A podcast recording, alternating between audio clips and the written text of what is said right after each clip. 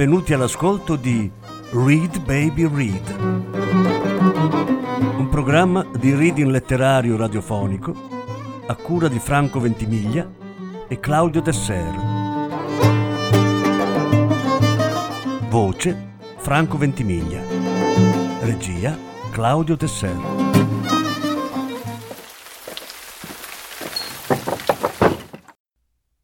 Derek Raymond Incubo di strada. Seconda parte. Elenia aveva profondamente cambiato il suo punto di vista sull'esistenza. Aveva ancora un tale bisogno di lei che dopo quattro anni sentiva la sua anima sanguinare ogni volta che ci pensava. Ma doveva restare nella polizia perché era il suo lavoro e perché in fondo credeva che ne valesse la pena. Continuava a sperare che i suoi sforzi potessero servire a qualcosa, con la stessa fede con cui credeva che i misteri dell'esistenza non sarebbero mai stati rivelati.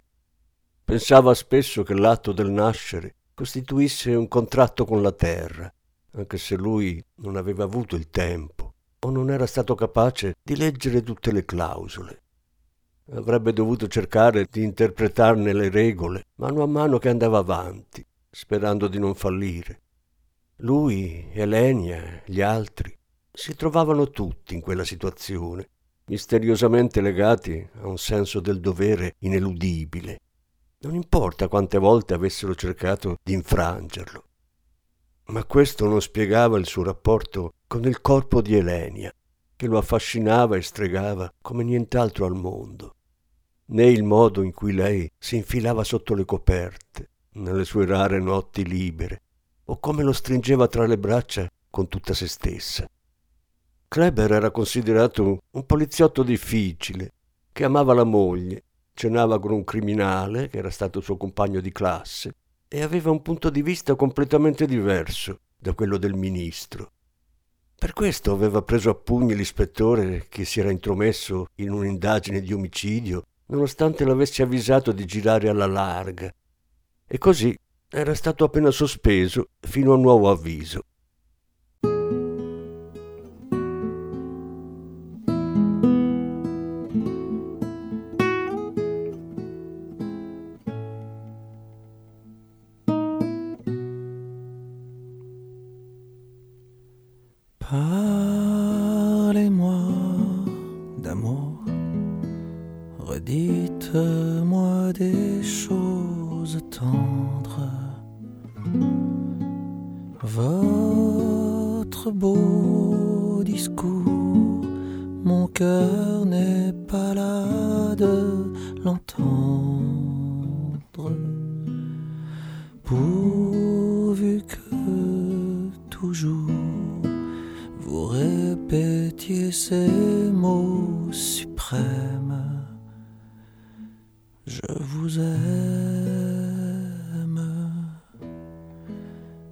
Savez bien que dans le fond, je n'en crois rien, mais cependant, je veux encore écouter ces mots que j'adore, votre voix au son caressant, qui les murmure en frémissant, me berce de sa belle histoire, et malgré moi, je veux y croire. Parlez-moi d'amour Dites-moi des choses tendres. Votre beau discours, mon cœur n'est pas là de l'entendre. Pourvu que toujours vous répétiez ces mots suprêmes. Je vous aime. Il est si doux, mon cher trésor, d'être un peu fou. La vie est parfois trop amère si l'on ne croit pas aux chimères. Le chagrin est vite apaisé et se console d'un baiser.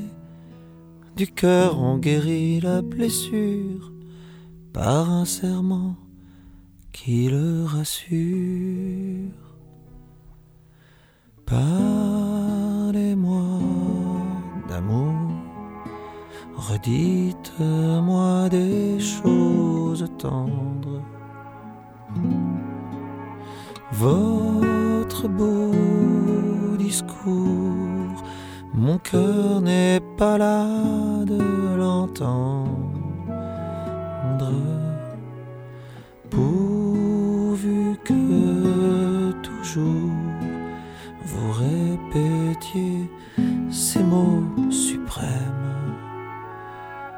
Je 着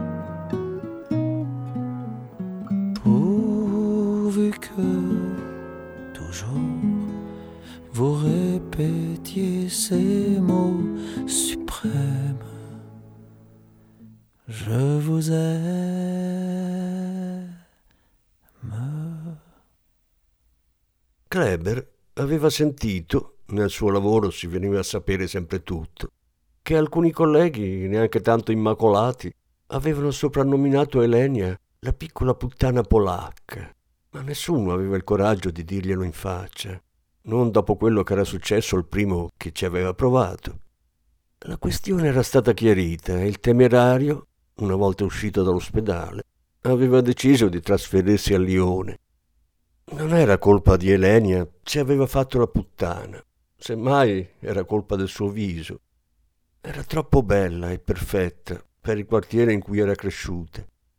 Palazzi di cemento con i muri punteggiati da vernice scrostata, costruiti dove prima sorgevano semplici paesini, uccisi dai burocrati e dai bulldozer.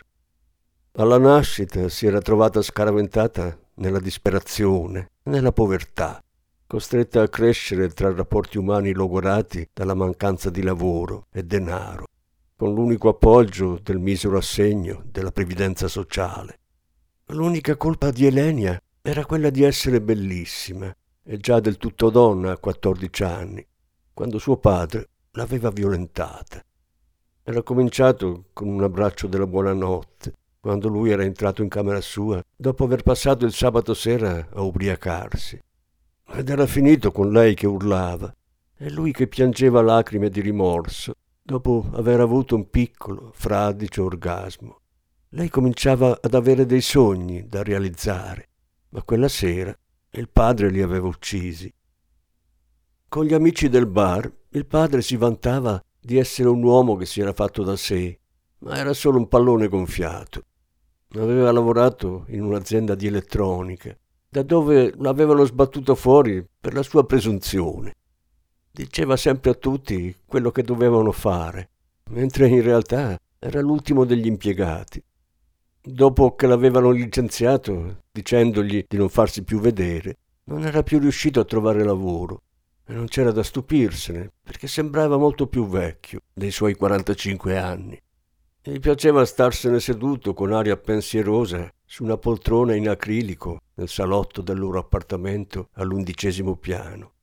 Il che non era un problema, visto che lì c'era solo sua moglie, che non l'ascoltava mai, ne blaterava per conto suo delle finestre, dei piumini, di quanto costasse questo o quello, o del fatto che non potevano permettersi un televisore nuovo come i vicini del piano di sotto. In effetti la madre di Elenia parlava troppo, ma era meglio lasciarla fare. Aveva una bocca grande, sempre in movimento, che ricordava vagamente un fiume in secca, da cui sputava tutte le più inverosimili idiozie. Dai racconti dei vicini, che aveva capito solo per metà, ai volantini pubblicitari che leggeva ad alta voce. Persino a letto continuava a parlare senza sosta, e se il marito cercava di montarle sopra, lei se lo scrollava di dosso e andava avanti con i suoi discorsi fino a quando sopraggiungeva il sonno.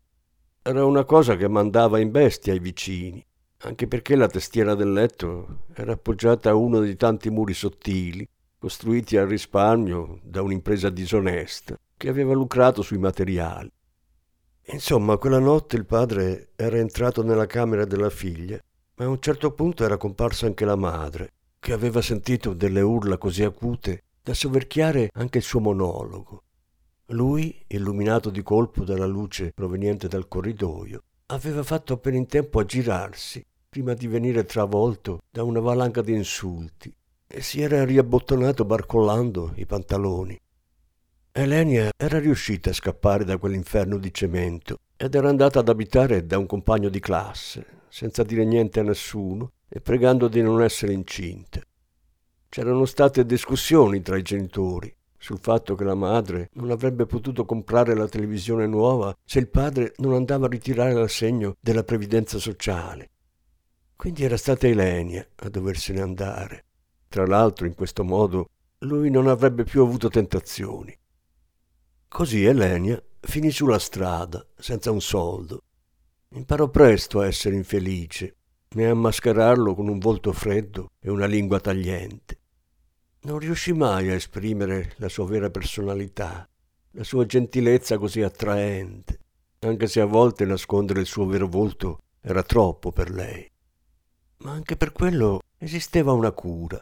Scoprì che ci si può costruire una parvenza di felicità nei bar, dove spendeva i pochi soldi che il protettore le lasciava. Probabilmente sarebbe andata avanti così per sempre, se il suo pappone, che spacciava e si faceva di coca, non avesse ucciso un giocatore d'azzardo che non poteva pagare. Fu compito e piacere di Kleber arrestarlo per omicidio. Elenia era con il suo protettore quando Kleber arrivò con il mandato e fu così che si conobbero. Lei dovette andare in centrale a rilasciare la sua testimonianza, anche se non aveva assistito all'omicidio. Da quel giorno lui iniziò a telefonarle. Riuscì a tenerla fuori dal caso e lei gliene fu grata. Cominciarono a incontrarsi spesso nei bar, che entrambi frequentavano per ragioni diverse. E una sera che Kleber la invitò a cena, rimasero a parlare così a lungo che nonostante il ristorante chiudesse a luna di notte, si ritrovarono con i camerieri che rimettevano le sedie sui tavoli.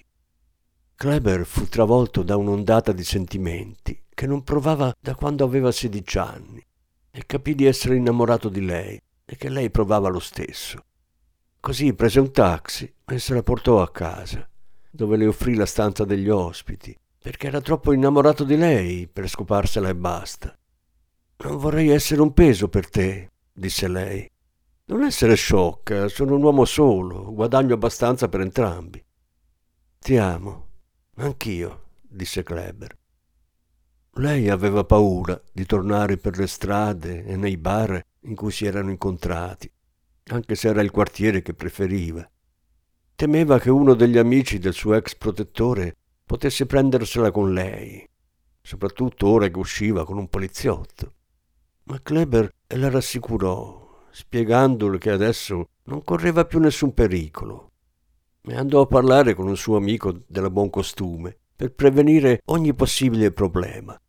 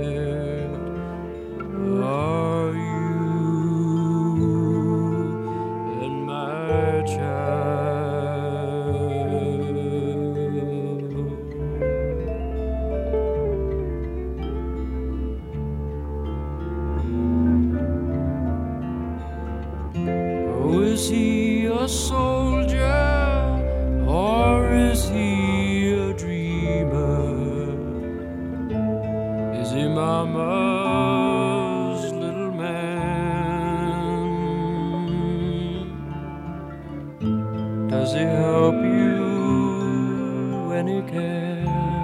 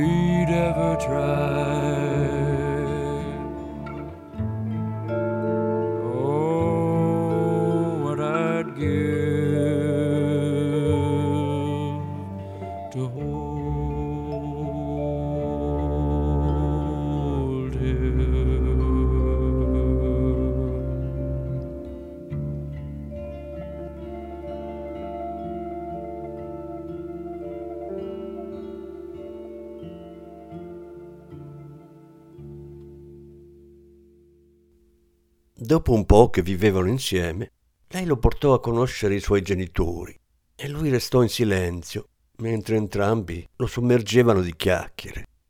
Kleber conosceva la loro storia, naturalmente, ma loro ignoravano la sua e lei non si prese la briga di raccontargliela. Bollò subito la madre come un idiota egoista e il padre non riusciva a sopportarlo, non solo perché sapeva cosa aveva fatto alla figlia, ma anche perché gli sembrava avesse tutte le caratteristiche di un informatore o peggio. Non che ci fosse qualcosa di peggio, a parte forse gli assassini. Il padre aveva un ego spropositato, come un bubbone sul naso, specie davanti a quello che giudicava lo stupido silenzio di Kleber. Alla fine gli chiese che lavoro faceva e Kleber rispose che era un tassista. Così il padre cominciò a dargli consigli su come avrebbe potuto migliorare la sua condizione se avesse lavorato sodo, proprio come aveva fatto lui. Kleber non poté fare a meno di chiedersi, guardando Elenia che trafficava in cucina, con che cosa avesse lavorato sodo, oltre che con l'alcol. E i suoi occhi erano troppo vicini al naso e aveva una bocca umida e sgradevole, con i denti mal ridotti, da cui mentre parlava uscivano in continuazione schizzi di saliva. Era vestito bene come per andare al lavoro stava attento a non farsi cadere addosso la cenere della sigaretta, fradicia di saliva. Il suo sguardo si posava di continuo sulla bottiglia di scotch che gli avevano portato, per vedere di quanto fosse sceso il livello. Così Kleber se ne versò una dose più che generosa. Aveva molte idee sulla politica che Kleber evitò di commentare, anche se era chiaro che la sinistra non aveva la minima possibilità di ricevere il voto di quell'uomo. Alla fine Kleber non riuscì a trattenersi. Le sue opinioni non interessano a nessuno, signor Kucharski. Vorrei farle notare che ho lavorato tutta la vita, rispose agitato lui. Crede davvero che il suo voto conti qualcosa? disse Kleber. Tanto vale che cerchi di fermare il treno con un piede, allora. Era il primo commento esplicito di Kleber e fu seguito da un lungo silenzio. La madre di Elenia cercò di spostare il discorso sul prezzo degli elettrodomestici Ma Kucharski, senza neanche girarsi, le disse semplicemente Stai zitta. Poi, rivolgendosi a Kleber, Insomma, che cosa vuole da nostra figlia? Voglio sposarla. Cosa? La nostra unica figlia che sposa un tassista? Oh, ci sono mestieri peggiori che fare il tassista, replicò Kreber. E io sono uno che lavora molto. Perché non sei al lavoro allora? Perché ho il turno di giorno, disse Kleber. Comunque, per quanto riguarda Elenia, noi ci amiamo e contiamo di andare a vivere insieme. Voglio fare quello che nessun uomo ha mai fatto prima per lei. Come padre lei dovrebbe apprezzarlo. Era contento di aver detto a Elenia di allontanarsi mentre parlava con i suoi genitori. Kucharski tentò di sostenere il suo sguardo, ma non riuscì a tenere ferma la testa e il suo viso cambiò colore. Oh, non so, vedrà che è una ragazza difficile. Davvero? Io non ci credo. In tutto il tempo che abbiamo passato insieme non mi è mai sembrata difficile. Fa molti sbagli, disse la madre di Elenia. Forse è una pecorella smarrita, ribatté Kleber, anche se non riesco a capire di chi potrebbe essere la colpa. Sta forse facendo il furbo? chiese Kucharski. Ah, niente affatto. Più si cerca di essere furbi e meno ci si riesce. Lei ne è la prova vivente, signor Kucharski. Il padre si fece bianco in volto. Tu non mi piaci per niente, Kleber, bisbigliò.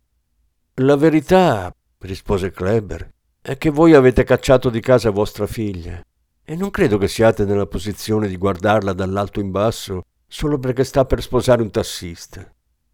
La ama? chiese la madre all'improvviso. Non ho mai amato nessuno quanto amo lei, rispose Kleber, neanche i miei genitori. Kucharski fissava la moglie in un silenzio ottuso, come se la pregasse di non cominciare con quei discorsi sull'amore. Lei crede di sapere cos'è l'amore? chiese la madre. Perché lei lo sa? E, suo marito? Kucharski strinse le labbra umide e scosse la testa. Non mi convince affatto questa storia tra te e nostra figlia. Tu non mi piaci per niente e non mi va. No, non mi va proprio. Non ci posso fare niente, disse Kleber alzandosi. Io invece sono sicuro di quello che sento. E anche Lenia. Perché non glielo chiede?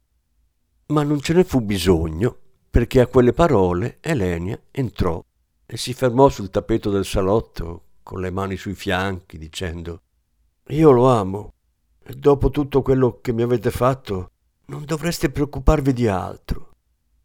Non parlò a voce alta, ma le sue parole risuonarono a lungo nel silenzio che seguì. Alla fine del quale Kucharski disse debolmente Ma è troppo giovane per sposarsi. Sempre meglio che essere troppo vecchi, rispose Kleber. Guardò l'orologio e disse a Elenia Bene, è tutto. È ora di cena, ho fame. Andiamo a mangiare fuori, sei pronta? Arrivo, fece lei girandosi per prendere il cappotto. Kleber si rivolse ai genitori. Salutate la futura signora Kleber. E loro obbedirono, il padre con il viso imperlato di sudore. I problemi di Kleber riguardavano un caso di omicidio di cui si era occupato. Oltre ai colleghi ne era a conoscenza anche Elenia, perché tra loro non c'erano segreti. Ma quando gliene aveva parlato, si era sentito in preda a una costante angoscia che non riusciva a definire. Una profonda inquietudine lo assaliva ogni volta che la guardava. Non c'era una ragione precisa, e questo non faceva che peggiorare le cose. La notte in cui se n'era reso conto era andato in bagno e si era guardato allo specchio, cercando di ricordarsi com'era da piccolo. Ma tutto quello che aveva visto era stato un viso segnato dal lavoro. Ti serve un po' di carattere su quella faccia, gli aveva detto una volta suo padre. Altrimenti nessuno ti darà un lavoro.